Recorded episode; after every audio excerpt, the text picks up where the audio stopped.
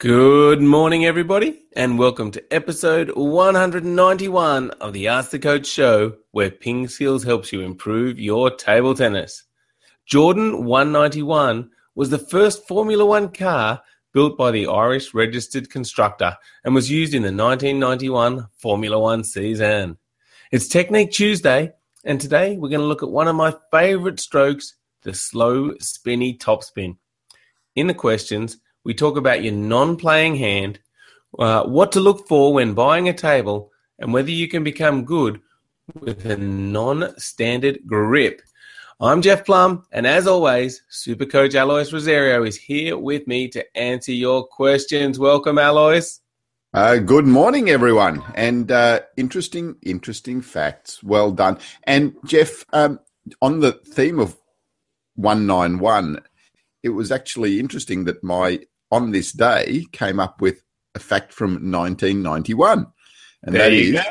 yeah, there you go, that Monica Seles um, earned $2.4 million um, for, uh, for the year. And that was achieved on this day. And that was a record at the time. And you know what? 2.4 million, it's a lot of money, right? I just heard yesterday that Djokovic just broke the men's record yesterday by winning the uh, the end of year tour grand finally thing. Um, now he's up to 20 million for the year. Not bad, huh? Wow, that's impressive. Is that just prize money or does that include other things? Prize money. Wow, Prize money. incredible. There you go. So, you know, table tennis is getting better. Um, you know, the World Tour had a lot of money this year. I can't remember exactly how much. I think it was 3 million in prize money um, for the World Tour in total, though. Um, so I guess it's got a long way to catch up to tennis. Yeah, it has, but uh, yeah, certainly on the right track. And you know, um, if uh, if tennis can do it, you know, table tennis is so much better game to watch, isn't it? So much Yeah. better.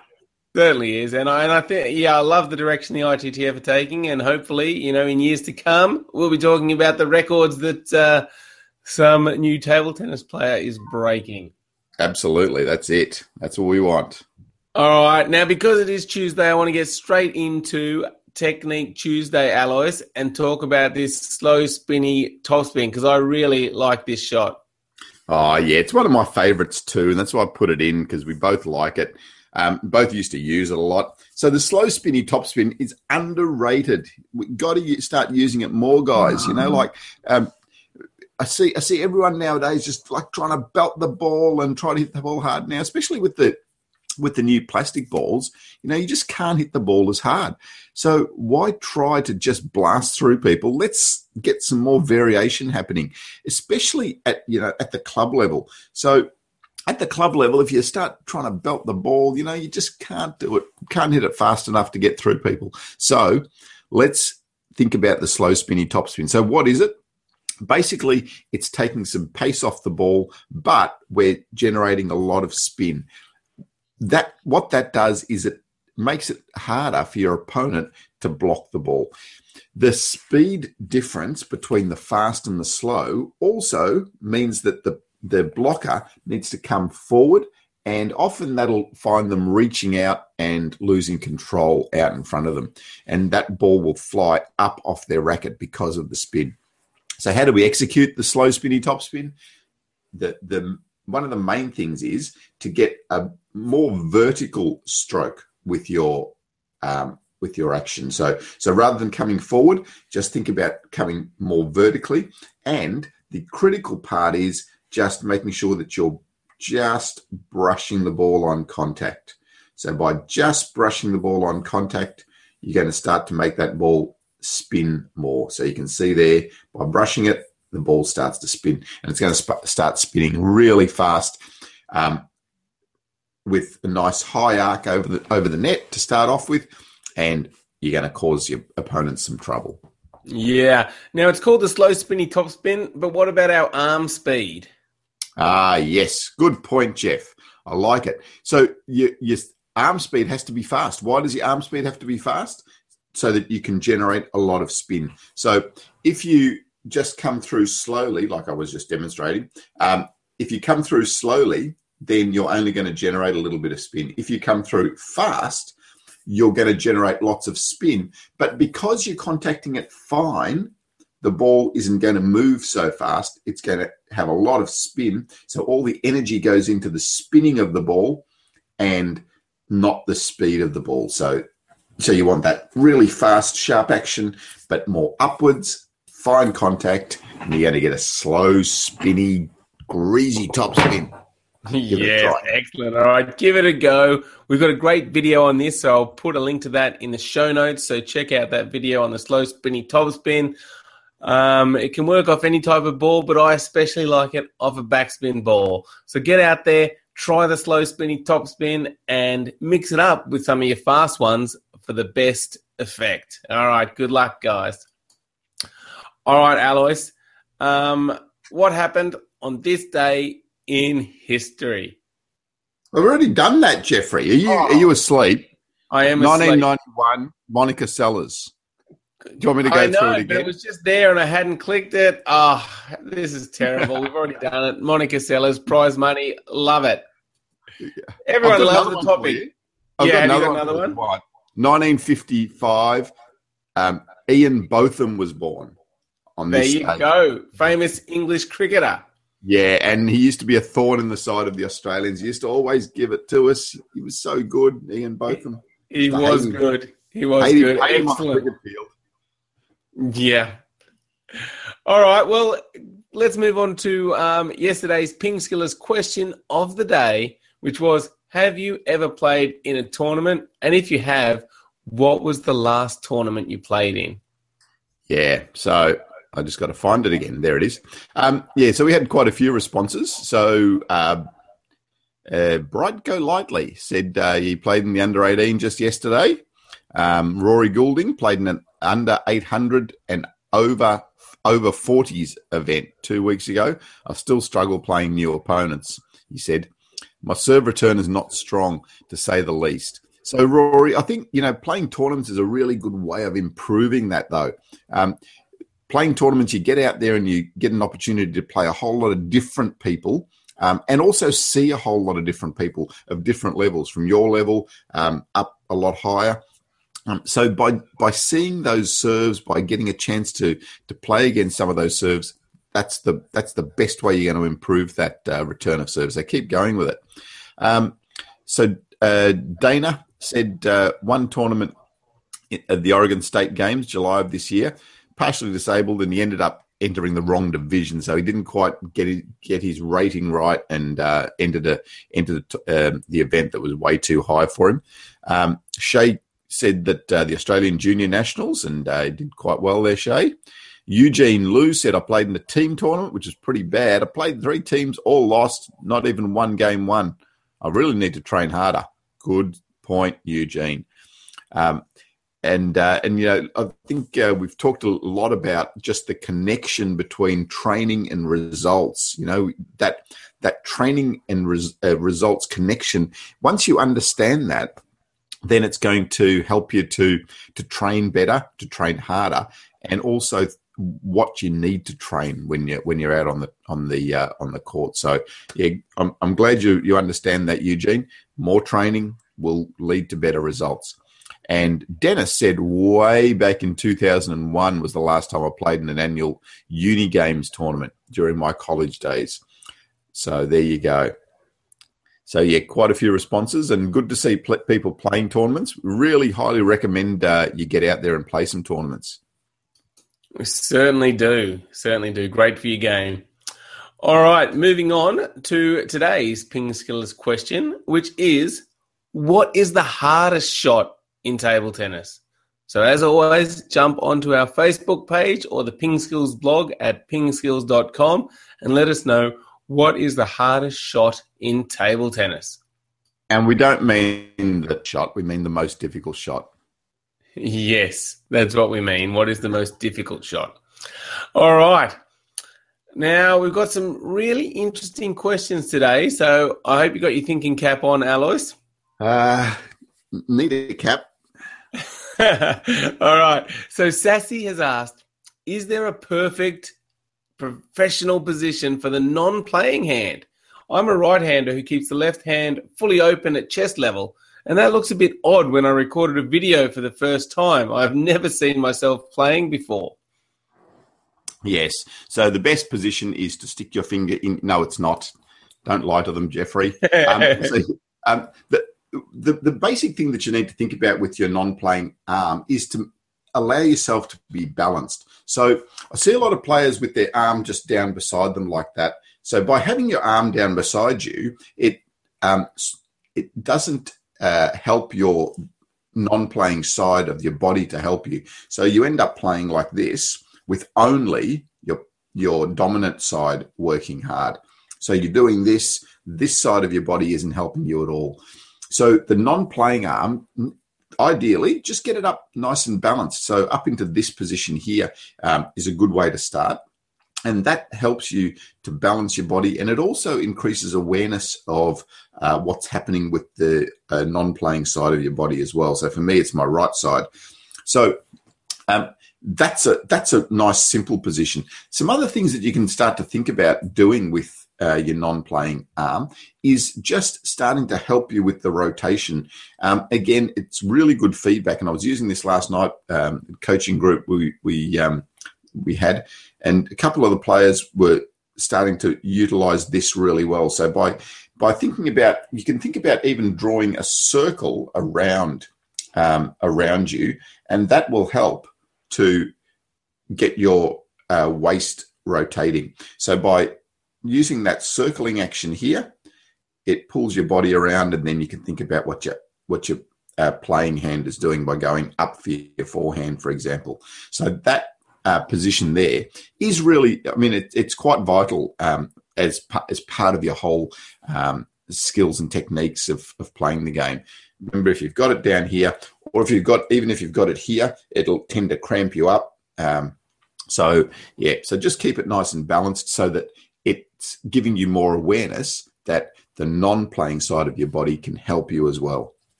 Yeah, very interesting discussion. Great question there, Sassy. And um, yeah, good to see also you videoing yourself. And this is how you've picked up on this. So that just shows the benefit of watching yourself play. So if you haven't ever watched yourself before, just get out a phone, take some video, and have a look. And for all our premium members, you know, we've got a video analysis service. So take some videos, send it to us, and uh, we'll take a look at it and give you some feedback. So take advantage of that, uh, premium members. All right. Thank you, Sassy. Good luck. Let us know if those tips help you out. Now, um, Alois Victor E has jumped on and said, "Did you see my expect my expect my expectations for your number two hundred show?"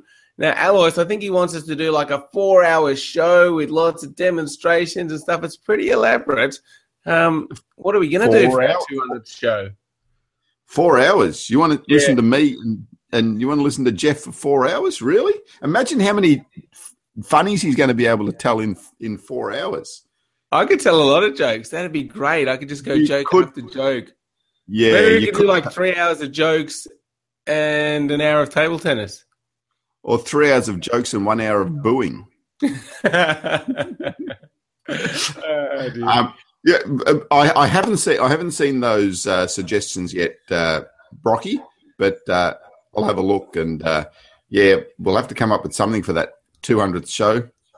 Ten shows, nine shows time, one ninety one. Coming up quickly. All right. So, well, if you've got any suggestions, leave a comment on our blog at pingskills.com for our 200th show. I love to hear them. All right. Abhinav is thinking about buying a table, Alois uh, for his home. And he's not sure what to look for. He doesn't want a really high end table, just something which is not far off a standard table, so that he's not in a surprise when he he's not in for a surprise when he plays elsewhere. What tips do you have on looking for a table tennis table for home? Yeah, so um, so a lot of people go through this uh, uh, of of trying to choose a table tennis table, and you can you can get tables from you know really cheap end to really expensive. Um, for for the home and, and for you, Abhinav, what you're looking for is you don't want the the really really expensive end. So the most important thing with a table tennis table is the thickness of the top. So uh, have a look at the specs and work out what the thickness of the top is. Um, the the absolute top end tables have about a 30 millimeter top. Um, but if you can get something with 16 mils or more, then then that's great. So that's the that's the first and most basic thing to think think about. That's going to really yeah. Why is that thickness so important? Yeah, it it helps with the consistency and the height of the bounce. So if you've got something that's really thin and flimsy, the ball isn't going to bounce very well, and it's also going to have more variations in the bounce. So the the thicker the piece of wood that that it's bouncing on, then the more stable it is and the better the bounce is going to be. So so that's that's the main thing you're looking for, that thickness of the top. Then you need to think about for yourself um, what you really need. So the first thing is portability. Um, do you need to be packing it up and putting it down all the time? If you do, um, probably the the best ones, the best tables are the tables that um, you've got the two halves and they fold up and then they sit on a carriage of, of wheels and it's all together um, and you can just roll the whole thing um, together and, and push it away. So they're the easiest because you just put it both up and roll it away. But um, they're also a little bit bulky to store. So that's the other thing you need to think about is storage. So with the storage, think about how how compact um, they pack up. And if storage is an issue for you, then you, um, you're probably better off going for um, the tables that come in two completely separate halves. You can pull the halves apart. Again, though, the um, half a table will fold up onto a carriage of four wheels, and that um, again is quite portable. So you can just fold it up and roll it away. Um, and but also then you can put those two halves together so it stores a little bit um, more compactly so um, the things to think about are the thickness of the top the portability and storage they're the, they're the main things that you want to think about and then have a look at the price range of what uh, you want to spend on a table and spend as much as you can because it tends to be that the the more expensive the thicker the top you're going to get the better um, the better portability you're going to get as well. Um, the other thing, when you're looking at the portability of it, always look at the wheels on it. Don't go for something with wheels that are this big because they just break and they um, and they end up. It's like it's like shopping trolleys, right? So if you get really bad wheels with shopping trolleys, they're, they're going to go everywhere and they're going to break. Go for something that's got a nice big wheel. So something, you know, that sort of size. Um, is is good um, when you're looking at the at the wheels as well. So yeah, there's a few ideas for you uh, when you're looking for a table there. Good advice. All right, Abhinav. Good luck with your search for a table tennis table. Um, I hope those tips help you out. Now, George has a question. He says, I was wondering about the grip. He goes, um, does using a certain grip enhance your play, or can you be just as good with any grip? Yeah, there's there's two main grips that we really um, want you to to focus on to start with: the shake hand grip and or sorry, or the penhold grip. Okay, so these two grips, I mean, they've been developed over time and there's a reason that players play with those two grips. There's a reason why players or the top players don't have four fingers on the back of the bat. Um, one one reason is because it's going to cover up a lot of the back when you play backhands. It also reduces the um, the movement in your wrist, all those sorts of things. So so really, those two grips are the, the base for what you need to start with. You can have some variations with those. Um, you know, you can change the angle of your racket slightly. You can change, um, sorry, you can change the length of where you hold that racket. Um, but you know, for, for me, just stick with those two grips initially. Definitely to start with, try those those two basic grips out and try to uh, to play with them. Then, if you want to start experimenting with a few variations, you can. Um, but you know, those, those basics are, are really important. Yeah, and I guess if you look at the top players, Alois, 99.9% of them will use a standard grip, you know, and doesn't have any real modifications. There might be just an, the odd player that maybe has their finger over the end a bit more or something just little. But the top players all use them. There's a reason for it. I think your best bet of improving and developing your strokes is to use one of the standard grips. Yeah, absolutely. So, um, I mean, yeah, if you if you can if you can stick with that, you know, just do it to start off with. It's probably the easiest way to go. All right, excellent question, George. Uh, now, Victor E, or Brocky, as we know him, has jumped on and asked another question using the Google Q&A app live on the show. So thanks for this question. He says, do you have a tip? My opponent did a really spinny short and low serve and when I pushed it back even shorter, he does a flick or a side spin flick. If I try to attack or he smashes or top spin, side spin the loop past me, I'm not able to block in time. So can you help Brocky here when his opponent does a short, low serve? Yeah. So so Brocky, we, we always say, you know, aim aim to get that ball low and short. If that's not working though, you need to think about a couple of things. One, you can just push the ball long and deep, but make sure it's deep and fast so that uh, you're not giving your opponent time. Uh, or you can just play it a little bit longer. So if you play it really, really short and close to the net, and your opponent's ready for that, it's easier for them from close to the net to be able to to do a lot of things if you can just push that ball a little bit further back, so still bouncing twice on their side and still nice and low, that means that after the first bounce, they're a little bit further away from the net, and it's um, it's harder for them to get the angles um, and the, the speed on that ball. So so experiment with those two things. Think about going a little bit longer or going long and fast. Um, and then the other the other thing. So you've, you've talked about pushing the ball back sometimes an opponent can just be really, really good against a push ball. So, what you can do is just roll the ball, flick the ball, and sometimes that roll or the flick doesn't even have to be so good. If if the if your opponent doesn't like that type of ball coming at them, so um, you know it, it, it sounds silly, but even sometimes you can just roll the ball softly instead of pushing the ball with backspin, and that can throw out their timing or throw out their stroke as well. So yeah, give give that a go too. Yeah, well, certainly can. And one other thing, Alice, I noticed is sometimes players don't realize how high they're pushing the ball. Sometimes they think they're pushing the ball low. And we've got a great video on keeping the ball low, where you use a little piece of string above the net to kind of give you a really good guide to how high you are putting the ball. And I guess that gives you instant feedback about how high you're putting the ball. And it'll be worth trying out, Brock. So I'll put a link in the show notes to the keeping the ball low video and, you know, set up this system and get some feedback on just how low you are keeping the ball.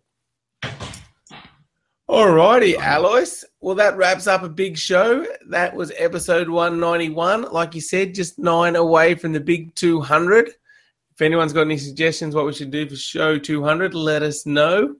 Uh, thank you all for watching. Make sure you check out pingskills.com where you can uh, sign up for a free account and watch all the videos in our strokes and techniques section, including the one on the slow spinny topspin, which we talked about for Technique Tuesday. So keep enjoying your table tennis, and we will see you again shortly. Thank you, Alois. Thanks, Jeffrey. And thanks, Ping Skillers. Hope you get some table tennis today. And we'll see you tomorrow morning. Bye, Bye everyone.